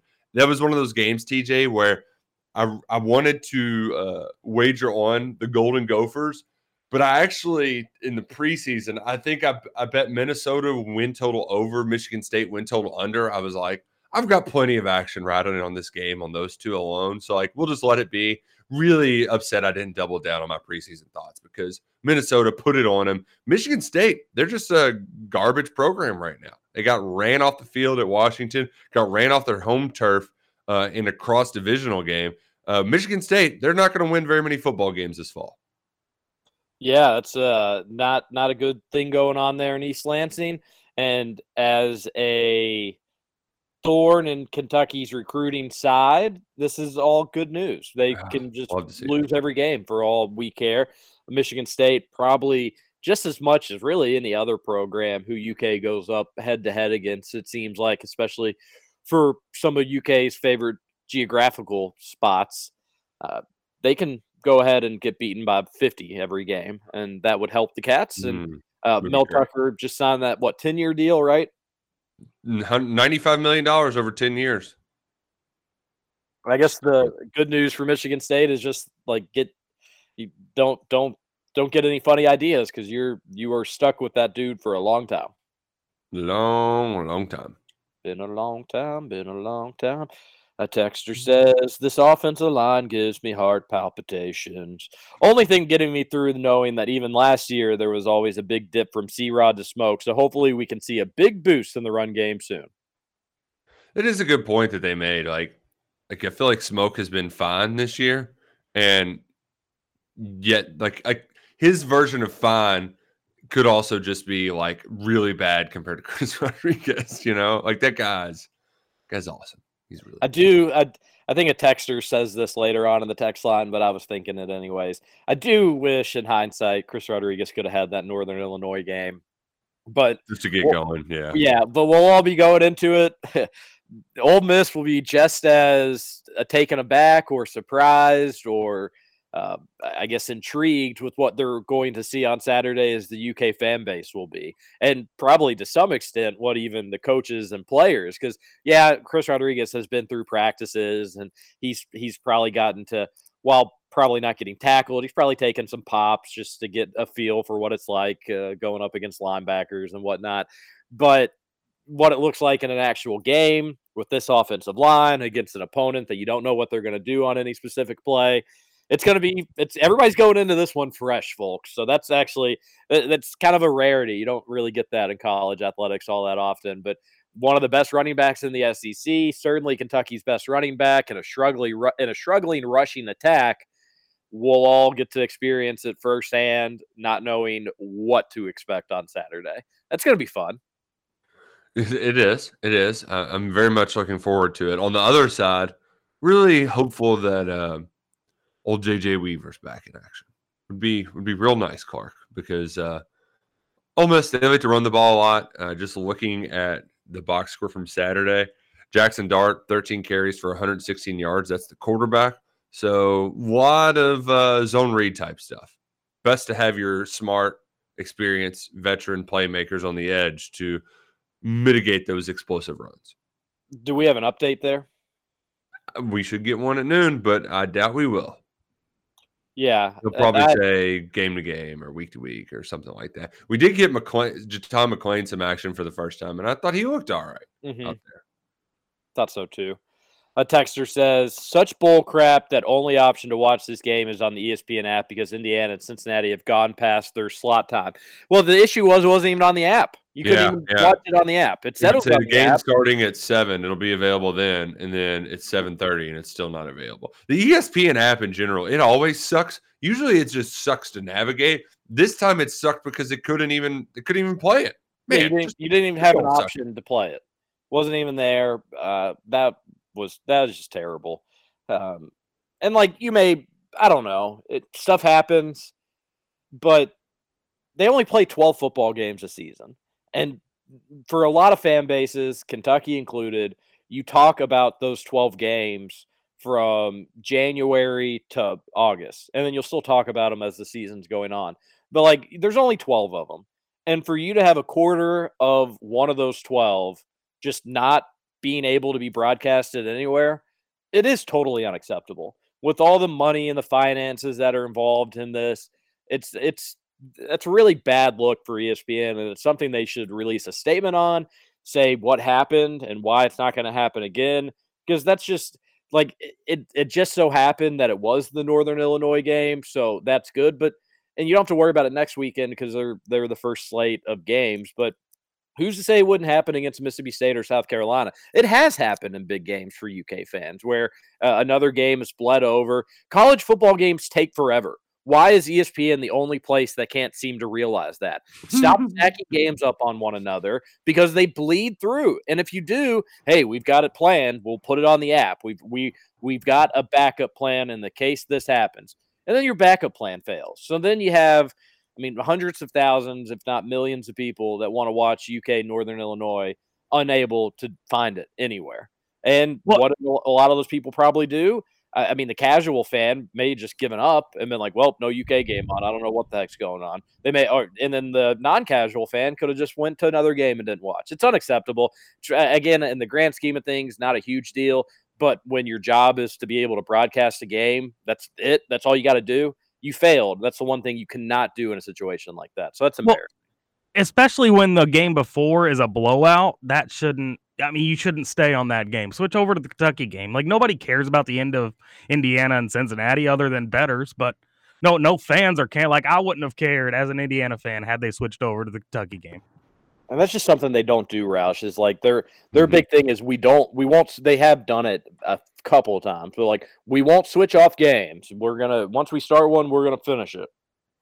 Yeah, and there was one. It did happen one time with I want to say Kentucky basketball. Um, They did do it, yeah. The, um, I can't remember the game. Yeah, Yet. I mean, everybody's so surprised to see it. Yeah, yeah. Like we uh, we were getting ready to complain that the other game was still going on. It just the biggest surprise though is that it was just during a like a blowout, for lack of a better word. I mean, and the line, the line was very much in jeopardy. Like, but like they- the game was not in the ballots. It wasn't, and you know, don't like even do like a split box. They- They'll do split boxes to show fans for ninety minutes or commentators for sixty minutes of a game. But like, why not just do like, hey, here's UK on this box, here's the end of IU in Cincinnati in that other box, and then the nerve to like show the handshake line of the Indiana Cincinnati game as if like when that it should have been zero zero zero. Mhm. Goodbye, Nippert Stadium. We're moving on over to the Krog. Nope. Let's show the teams walk out on the field. Oh, there's There, there's Tom Allen. He's shaking, he's shaking people's hands. Oh, this is fun. That, that rubbing salt in the wound. I think they knew what they were doing. Mhm. Very, very frustrating for Cats fans. But hey, I got to hear a little more Tom Leach than normal, I'm sure. Yeah, never a bad thing. No. A texter says, starting to think the UK offensive line is just bad. Yeah, and we'll go ahead and piggyback it into the next text. It says, really bummed about our offensive line. I think we're going to see it really hurt us in the next seven games. C Rod might not matter as much if he has zero time to make decisions. Roush, don't sugarcoat this. Disappointed in our defense Saturday, too. It the for the offensive line, like, yeah, I, I think that the offensive line is what it is at this point, right? Um, not great. Um, can be serviceable. The biggest thing for me, I, you know, we'll, we'll find out against Ole Miss. I've and I mentioned it plenty of times in the first hour. I think C Rod can uh, erase some of those mistakes. The biggest ones are in the pass pro for me because when when Levis has time, and they've been pretty good against the blitz, uh, it, it's that offense is humming. But there there are others where maybe it's five on five, one man gets beat, or Levis just feels the pressure coming sooner than expected. Like the the the field goal, right? The when Kentucky had to kick the 49 yarder with Ruffolo. I don't know what like Levis kind of explained it later on. He's like, I should have just hung in there because the route ended up popping open. But I, I think part of it is he didn't want to take a sack. So he was just like, I'm going to get a yard or two to make sure that we can still kick a field goal and not get sacked out of field goal range. Like you can't have your offense like if, if that is the line of thinking, they can't be that much of a liability to where your your quarterback doesn't trust them enough to stay in the pocket and deliver a pass downfield to an open guy on third and medium, right? Like you, because that's the difference between seven and three points. taking the other side of this text, I also was not like the defense. There were some breakdowns in the secondary I didn't like, but some of those were situational again, especially late in the game. They Uh, went for broke late in the game. Like they, Yeah. they got a little greedy on some of those. and I and I didn't love just the lack of push from the defensive line, which has been an issue at other times. Uh, weirdly enough, I didn't think it was so much an issue in the Florida game, but the the defensive line just seems to be too talented not to be pushing the Northern Illinois offensive line backwards almost every single play. And I just didn't see the push from the defensive line I would have liked to see on Saturday. Again, I didn't love it against Youngstown. I didn't love it against Miami of Ohio. I was, uh, I, I liked what I saw the defensive line do against Florida. So maybe there's some gamesmanship going on with it. But I, I just think there's too many freaks on that defensive line, unless I'm just wrong about that, which maybe I am, uh, to not be getting the push that I, I wanting to see. So I also was not blown away by the defense on Saturday. I will at least give them some credit. So outside of the 55 yards rushing on the first drive, so fi- 55 of their 128 rushing yards came on that first drive, right? Like that. So the defense did a, all in all a good job of stopping the run. That's really like if you stop the run against Ole Miss, you win that game. Like that. That that's the football game right there. How effective is Kentucky at stopping the rush? That that's going to determine win or loss what happens the one thing I, I, I don't have an answer for, and I, I'm not sure. Like I, I I'm really just am at a loss. And it and the weird part is it hasn't mattered that much. They've and also they've been close, but the lack of sacks. I mean, zero sacks. Uh, I can look it up quickly, uh, but it's it's just not good. It's just not good.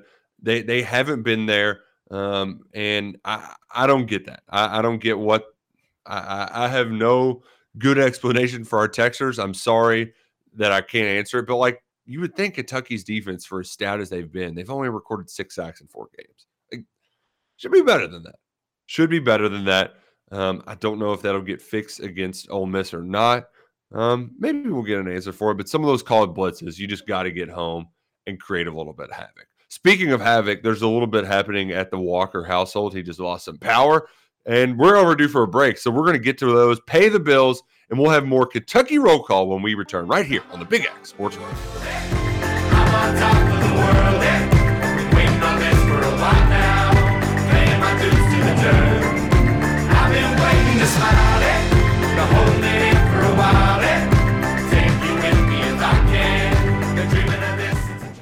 Wait a minute. I know you. You're Kentucky Roll Call. I'm sorry, son, but you must have me confused with someone else.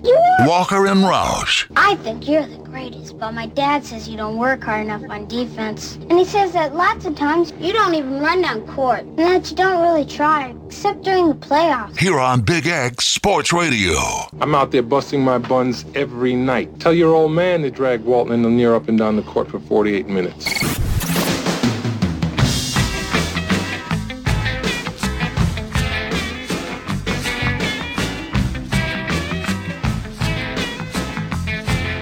Welcome back. One final segment, Kentucky Roll Call here on Big X Roll Call. Radio 96.1 FM, 1450 AM. TJ Walker, Nick Roush, and Justin Kalen.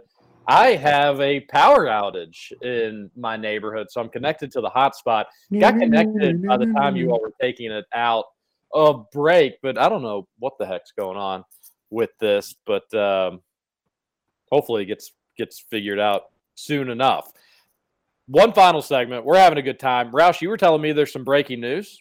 Breaking news. The NFL is replacing the Pro Bowl with week long skills competitions and a flag football game. The new event will replace the full contact showcase started in 1951 and will be renamed the Pro Bowl Games. And TJ, no Pro Bowl games will be complete without players rocking some shady rays while they're relaxing in tropical paradise. Whether you're going to paradise or you're hitting the golf course or you're going down to Ole Miss down at the Grove, gotta have a stylish pair of shady rays. They're Kentucky proud, right? Yeah, they are. They are Kentucky proud, um, and they also pride themselves on great customer service. So if you lose a pair, if you break a pair, all you do is you pay a small fee for a replacement pair, and they'll send you another one. Just a little processing and handling. And the best part, you get a discount when you put in promo code Big X at checkout. It's a win-win-win when you rock your Shady Rays. Yeah, I saw that Will Levis was uh, has joined the Shady Rays family. Wise decision from Will. Their quality sunglasses. He's going to be thrilled with them. Style and profile, and he may have those on when he gets drafted the first quarterback overall in the NFL draft this upcoming spring. Roush. Yeah, yeah. Um, man, he's he's going to be a big time prospect. I did notice though on Saturday that another guy who some thought was uh, could be a big time prospect, another guy from Connecticut who folks thought would be a superstar in the college football ranks, got benched on Saturday. That's right. Miami was getting housed by Middle Tennessee. Uh, the Blue Raiders. They, Miami had a incompletion on fourth and goal from the one, and two plays later, Middle Tennessee had a 99 yard touchdown. Um, Mario Cristobal stinks. Miami stinks, and they benched Tyler Van Dyke. So, uh, TJ, big weekend for potential transfer portal quarterbacks between uh, Tyler Van Dyke and then uh, DJU got the win uh, over Wake Forest. Looked uh, looked okay. Looked okay in that game. Yeah, I don't. I, I think I, I, was telling the fellas over the break. I was like, with the exception of the Big Ten, just because I I think very highly of Ohio State and the SEC. I think Kentucky's winning any other conference this season relatively easily, and that may be like a hot take, but the ACC is a joke. It's been a joke for a while. Clemson has at times been pretty dominant, but this is not one of their dominant teams, if you ask me. And not to take away from their win at Wake Forest, that's a solid win, but it was basically a home game for Clemson. Um, and they still struggled and didn't look very particularly good in that game. That being said, the Big 12, Oklahoma loses at home to Kansas State. Like UK could win the Big 12, UK could win the ACC. Don't even get me started on the Pac 12. And then they, I, you know, they probably win the West Division in the in the Big Ten, but I, they, I don't, UK wouldn't beat Ohio State. Um, and then so what? What what other conferences would there be? Uh, but yet Kentucky's in the SEC. We wouldn't have it any other way. But it just kind of goes to show that if you can compete in the SEC, it means you're a national title contender. If you Mm-hmm. can get up there when you're actually thinking about winning SEC championships, then that's when you get to the point of thinking about winning national championships. And while Kentucky, I don't think is knocking on that door right now, I think they're walking up the steps to get there. So, uh, by the way, speaking of uh, that's kind of an, uh, alluding to trick or treating, got all the interior Halloween decorations up yesterday. Woo! Good job. Nice. Proud it's of you. extra, It's extra spooky this year. Oh. But it Oh. was kind of funny because like I did it in between nap times for the most part. So the wife was like, "Lucy's gonna come downstairs and just think she lives in like a different house now." Or- And, and this is her first real introduction to Halloween stuff because she was only a few weeks old and couldn't even open her eyes the last time the Halloween stuff was up. So far, she just she loves it. She loves it all. We've got a little mummy that does the thriller dance. She was all about that. And uh, Nice. isn't really creeped out or scared by anything, at least this year. We'll see if next year is any different. So that was a nice success as well. Got to do the outside stuff, but I can get to that later. The weather looks like it's going to be gorgeous all week. So I'll get some opportunities to take care of it. You know what else is nice? What? Texas, not back. No, they're not, unfortunately. Mm, not not back. Big big surprise that Texas still not back. So they had that stat of like this is the first time they've beaten a, te- a ranked Texas team since 2008, which I remember where I was for that game, the Crabtree game. game. Mhm. an awesome game, and my buddy was like, "No, I think that was the first time they've just beaten Texas since then." I think At- that's the case. Yeah. At- at- in Lubbock. Yeah. I was like, "That is nuts." Going that long, a team that I they may play every year. Um, I, I know they don't play them at home every year, but I think you- they play them every year though now. Yeah. you know, it's probably eight, seven to eight cracks at it. And uh, I guess maybe it's not so much when you say it that way, but I was a little surprised to see that stat. Texas not back. Uh, Notre Dame, they're back. Big, big win against UNC. I knew that I was being a sucker that whole like I was like, man, this is just suck a, su- such a sucker line. But like Notre Dame's been so bad. Their offense is so inept. But turns out um, a good way to get right is to just play Gene Chizik's defense, and all of your offensive woes will be solved. That's the secret. That's just well, that's what you need. Uh, something had to give in that game. I, uh, why why I didn't bet the over, I'll never understand. Uh, let's get back to the Thornton's text line 502 414 1450. Don't know exactly where we're at here. We are at the text that says um, it's not out of the realm of possibility that this recruiting class has five top 100 picks with Brown, Key, Afari, Walker, Goodwin, Wade, etc. Oh, nope, not out of the realm of possibility. Man, Keaton Wade almost had an awesome play on Saturday too. I forget that- what it was, but he, he took a bad angle, and it was just like, oh, you're so close, so close to making that sack. He's going to be a fan favorite in time. Yeah, yeah, for sure. A texter says, uh, would have been really nice for C Rod to have a tune up game going into Ole Miss, but missing these games could mean he's fresher going into November. Yeah, there's That- that.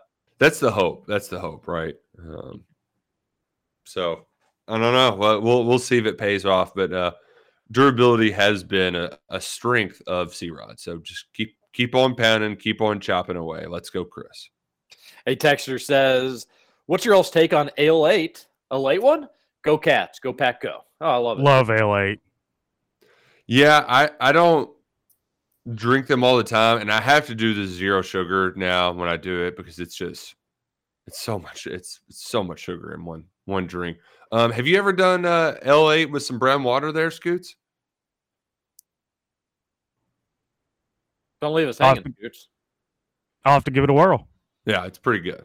Pretty pretty good. We would uh I forgot what my oh my my college roommate he would call it a double wide.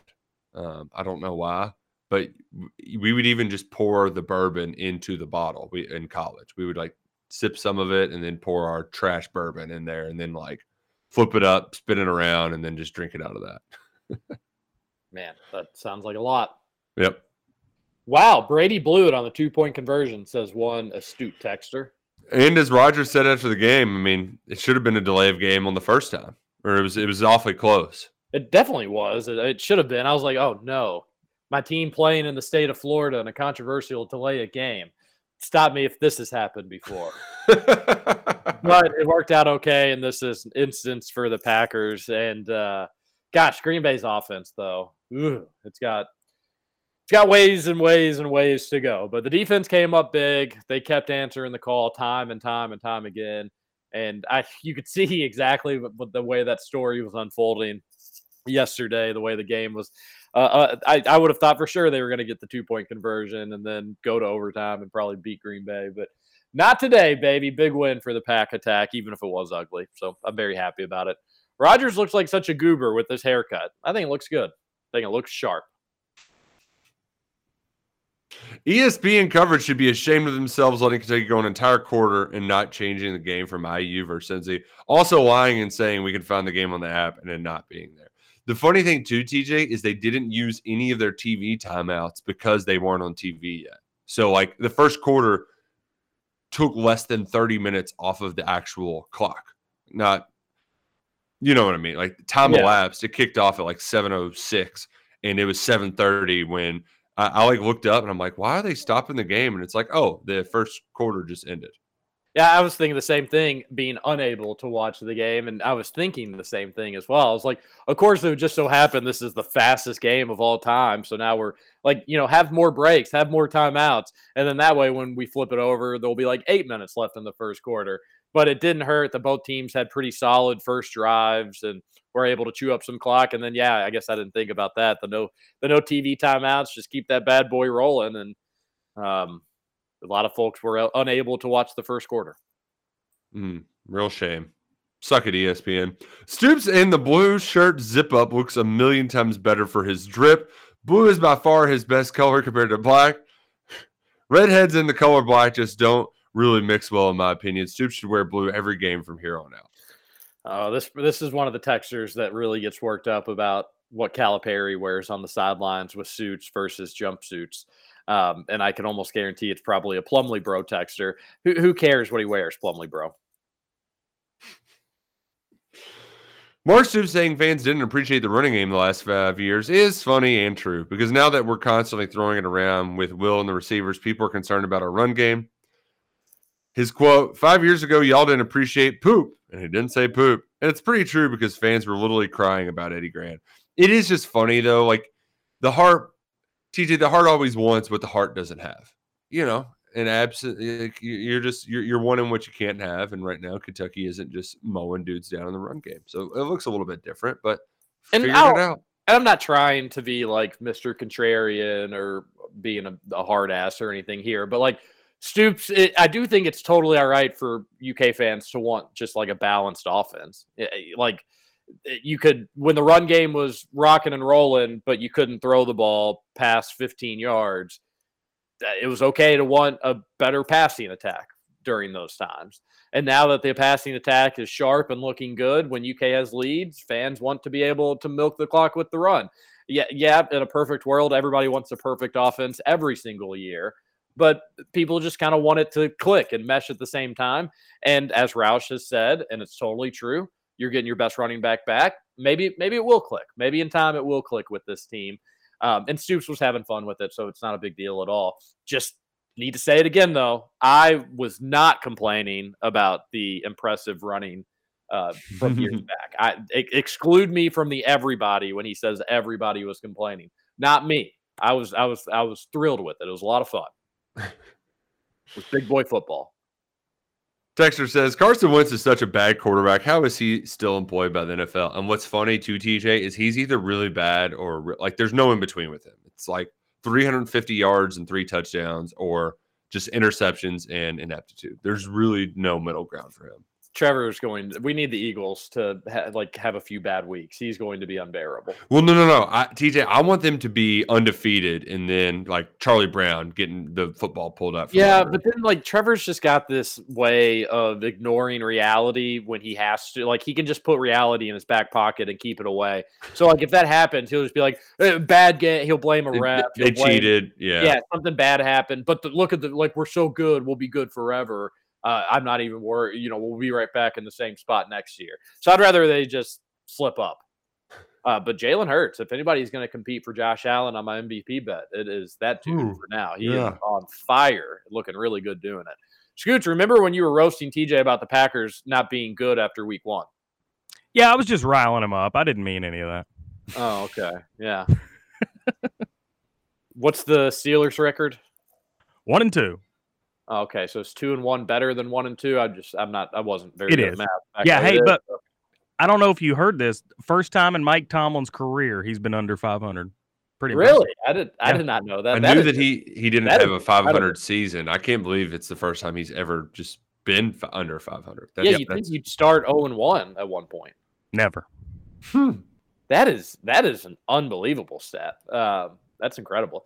The Cats being plus six and a half dogs and buying the half to plus seven just flat out smells and reeks of straight cheese. Hop on it while the iron is hot. I thought it was a four point spread. Yeah, it's four and a half.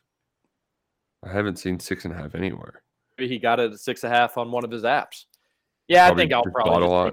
UK money line for this weekend. Um, you know, if they win, I don't know. Or, ooh, or do I just go Ole Miss money line and do the emotional? Holy crap! Six and a half on DraftKings plus two ten on the money line.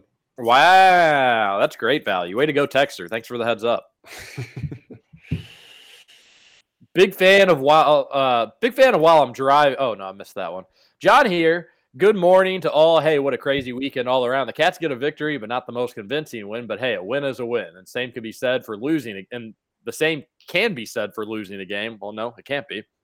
Um, no matter how weird of a loss it may be, both the Chiefs and the Bills lost games. And yes, there will be a lot of overreaction Monday comments, but no worries. The Chiefs and the Bills are still the best two teams in football. So tell me, what do you believe Chris Jones said to Matt Ryan to deserve an unsportsmanlike penalty? We got to go talk to you later. Why are you throwing the Bills in with the Chiefs, John? The Chiefs lost to a crappy Colts team. You don't need to bring the Bills into that. Yeah, the, the Bills were like dudes were like keeling over in the hundred degree weather. Gosh, that game in Miami. wild. Yeah, when it finally Yeah. went final, everybody just falling down because they were so. yeah, it was just trainers all over the field trying to help people. It was crazy. Oh, was yeah, something also, yeah, they, they do not deserve to be in the same sentence Yeah. whatsoever. The Chiefs had a bad game and they lost to a crappy Colts team. Just own it. You'll It- be all right. You can move on from it. And also, there's like five things you can't say, and Chris Jones obviously said one. I don't know exactly what they are, but you just there there are words you're not supposed to say. If you say them, they're gonna get you, and they got him. I always think Um, of the U of L Chris Jones and his flopping floppiers. Oh, that was hilarious. The Dolphins being for real though, that was like I, I bet the Bills because I was like, man, this might be the lowest number I get Buffalo for a long time, so I got to take it. But the Fins are for real. One of my good friends are a long suffering Dolphins fan, and I, I I was like, hey, congrats on who knows how this season plays out, but at least you have a team that's fun to watch because that's They're so really much fun. no better feeling in the NFL. Like win or lose, that's fine. At least you're going into every Sunday like, hey, this should be fun. Like we're gonna Yeah, with Waddle and Hill. I mean, they they just go on. Like uh, that that one touchdown that they had. I mean, that that was Oh yeah, man, that was just that was the so Bills are so fun to watch. The AFC is just loaded right now. It's fun. It's a makes for a good good product. I'm a big fan of when I'm driving and I stop picking up the signal as well and get the Evansville 96.1 pop station. That way I get Toxic by Britney Spears featuring TJ Walker. Well, that's all we, that's all we That's can ever pretty ask for. That sounds like the perfect little middle spot right there.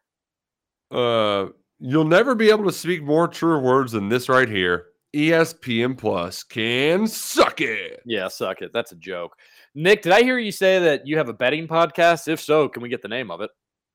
Every Thursday we record uh, Pick Three with uh, Luckett and Drew. It's on the KSR YouTube page. Comes at about five or six p.m. 10, 15 minutes long, not too long. The funny thing is, TJ, is most of my picks there. I, I, I usually use two out of three there uh, for the KRC picks. I'm in dead last there, and I've been in first here. So it's funny how gambling works. I mean, it's really embarrassing. I, I- gosh, I thought I really thought I was going to have an undefeated week this past week. Northwestern second half or a touchdown lead in the second half. Indiana with a great cover and the ball, and then they totally blow it. Um, we're we're like just not catching up to you. Um, you had a terrible week this past week as well. Uh, no, Scoot- it was not good. Scoots didn't have a good week either. I had a Uh, great week. I went two and one. The went one only bad pick I had was taking 70 and a half over, and they scored 31. Yeah, but um, My other two hit. Yeah, I did give you two points. So you're right. You, I, I, I, you're six and six. You did go two and one, but you, you didn't get your lock. So no. How bad is Miami or is is Nebraska that Northwestern's only win is over them? horrible. They're so bad. A texter. Oh, we did have the Iowa Rutgers over hit. So big shout out to all you sickos over there. A texter says the last two weeks, Romeo Doubs 100 yards, Davante Adams 48 yards. Yeah, suck it, Davante Wow. Adams. I guess you're realizing the Derek Carr difference there. Yeah. Uh, turns out the Raiders stink. Also, What why didn't they just keep their last coach? Why? uh, Jon Gruden. No, uh, Rich uh, Bisaccia. He got you to the playoffs after like ten games. Like, what- Would Well, you just maybe- keep that guy? A lot of people said maybe Gruden got him to the playoffs. Eh, he wasn't there very long. he sure wasn't. What about the pack, TJ? Uh, ugly win, but a road win in the NFL, you never complain about. So Nope. I was, especially over Tom Brady. I've seen so many losses to that dude. Um, really only five. Well, not five. He hasn't played Aaron Rodgers all that much, but That was was only good. their fifth meeting. good good to get a win. And a couple of those times, I think I think the Packers played them once when Brady was out, and I think they played the Packers once when Rodgers was out. So I think the those I think the Packers and the Patriots had played more, and then obviously he's with the Bucs now. But uh, still, it was just good to get a win there. Get a little get the get the monkey off my back. TJ, did you know Alice Cooper played Big Springs twice over the weekend, and members of Kiss played Valhalla on Saturday? That's cool. Rocking on the range. Also, did you hear the Pin Island joke on the Diener show this press? Oh, Friday somebody morning? fell for the Pin Island joke. No, I didn't, but that's a classic. I'd love to hear the context of it, Texter. Let us know. It's almost as good as Bofa jokes. Gosh, I or hope dragon also jokes. am not stepping on anybody's toes. I like Big Springs. I I love the whole setup they've got. I think it is one of the more overrated nice courses in the city. Still a nice course. I love Big Springs. I just think it's overrated as a golf course. So Hmm. there's your hot take for your Monday. This is uh, Texter says for the KRC. I'll eat crow. Congrats to the Tigers. I'll say this: it was an awful game to watch. Don't know if it was a defensive battle or just pitiful offenses across the board. I'd be shocked if either team won state, but maybe football is just down right now. Also, seventeen thousand attendance. We used to pull thirty-five to forty thousand back in the day. Why do you think attendance is down so drastically? Either way, Cats by six on Saturday. Um, first and foremost, let me just say that St. X is probably going to still win state. Like that, that's they're just good football teams, So don't be surprised, Texter. But I was, I've had this conversation before, TJ, about just high school at- at- attendance at events and in, in general is down. I'm blaming it mostly on social media because uh, that game used to serve as like a you'd see a bunch of people you haven't seen in a long time. You're gonna you're gonna go there so you could play catch up with your old pals. Now you don't have to do that. You, now you can you know what they're doing four or five days a week just by checking them out on Facebook or whatever you might be doing and or social media you're consuming. And also you can watch or listen from home. And if you don't feel like dealing with traffic or whatever it might be, like you have an excuse to get out of games now. There's so many more options. That's why I don't think people are attending games the way they used to. Scoots on my end, it just says call ending soon. You say there's five minutes. Uh, yeah, we got five minutes. Yep. Okay. All right. Uh, mine just said ending soon, like it was about ready to drop off. So, Hmm. okay. A uh, texter says Roush Wan'Dale could have been a good punt returner, but he was purely a fair catch, let it go guy. Always got the feeling he was not trying to get hurt on punt returns, so he just didn't try. Yeah, no, I, I disagree. I think if he was good, he would try to score touchdowns. Well, what part do you disagree with? Because I, I think everything. Like I, I disagree with the part. Like I, I don't think it was that he was not trying. I just don't think he's a great punt returner. Because if he was a great punt returner, he'd be doing it now. Like Randall Cobb was a great punt returner. He was punt returning in the NFL. Uh, a little bit. Um, and He was kickoff mostly, but yeah. But yeah, Cobb got a touchdown on his first game, which was always a real good time. Good, good memory. Um, yeah, it does seem like Wan'Dale was more fair catch, but also I think teams were a little scared to kick it to him and like give him a lot of space to return balls as well. Um, but you know who cares? You got a new Robinson back there. He's a lot of fun to watch. It's a real hoot. I do like it that like kick teams are kicking away from Barion Brown on kickoffs though. That's fun. Yeah. Which like, Yeah, all right, yeah. go give it, kick it to Robinson. Fine, yeah, fine by me. Um, last year, Wan'Dale Robinson only had six returns. He fair caught the rest of them. Okay. 20 total punt return yards. Makes Like, that Texter's Tav- point true. Yeah, but I don't think it's the coverage. Like Tayvion's got that many punt returns in three, four games. you because know? they don't respect him as much. Not really worried about this game. We do it every year. Chattanooga last year it happens. But anyways, after years not being able to throw the ball, I thought it was the most frustrating thing. But now we can't run it. And I think I'm more frustrated with that. What do you guys think? What's more frustrating? The years of throwing for 100 yards a game or not being able to establish the run against a MAC slash FCS team? I think Uh, the running's more frustrating, but it probably is just because we've had that as such a certainty and now you take it away. But Right. I mean, they both are. You, you want balance. We all do. It's okay. Um, and there's also uh, something to be said too. Like I know we just kind of look down on MAC teams because that's what we do, but um, Northern Illinois has the third best rushing defense in the conference, only giving up 137 yards a game. Yeah, They- it's a MAC conference. I don't really care about that, to be honest with you. But they're like that's the strength of their team, and so Kentucky just threw all over them. 300 yards, 300 yards, three times in four games this season for Will Levis. That's really good. shabby. Yeah, that's really good. Fellas, do you all think any we get any player merch somewhere other than Kentucky branded? I was able to get some awesome Will Levis hat and Josh Paschal beanie last year, but all I'm seeing now is lame shirts with players' pictures on them. A lot of player picture shirts. I don't know if anywhere else, but if we do, we'll let you know. Um, another texter sends in their QB depth chart for next year. We'll have to save that for tomorrow. Yeah. Guys, the game was available on ESPN News. Now I understand that's not part of the basic cable package, but I was able to see it before it hit E ESPN two. Fans got to start hitting the casino streaming sites. They're all over if you look for them. Yeah, Yeah, and that- like, that too is- on their couch watching the games. Unfortunately, E- ESPN News didn't. It, it came on like 15 minutes in. It was. It was that was later as well because they had some other game that was being preempted on there. And they didn't advertise on ESPN News either, which is just a goof on their part. Very idiotic. All right, we'll get to the QB text message uh, text tomorrow. Keep the text on the Thornton's text line coming. Any hour, any day, you send them in. We'll read them the following show. Everybody have a great Monday. This is Kentucky Roll Call on Big X Sports Radio. TJ Walker. Roll Cow.